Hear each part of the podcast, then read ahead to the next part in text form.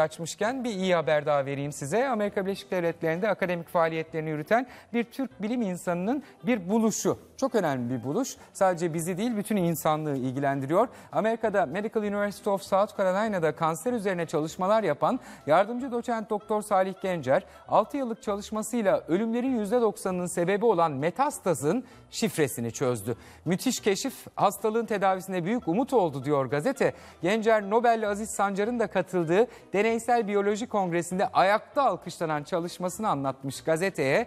Bu tür haberlerin gazetelerimizde daha fazla yer almasını ümit ediyoruz bizler de.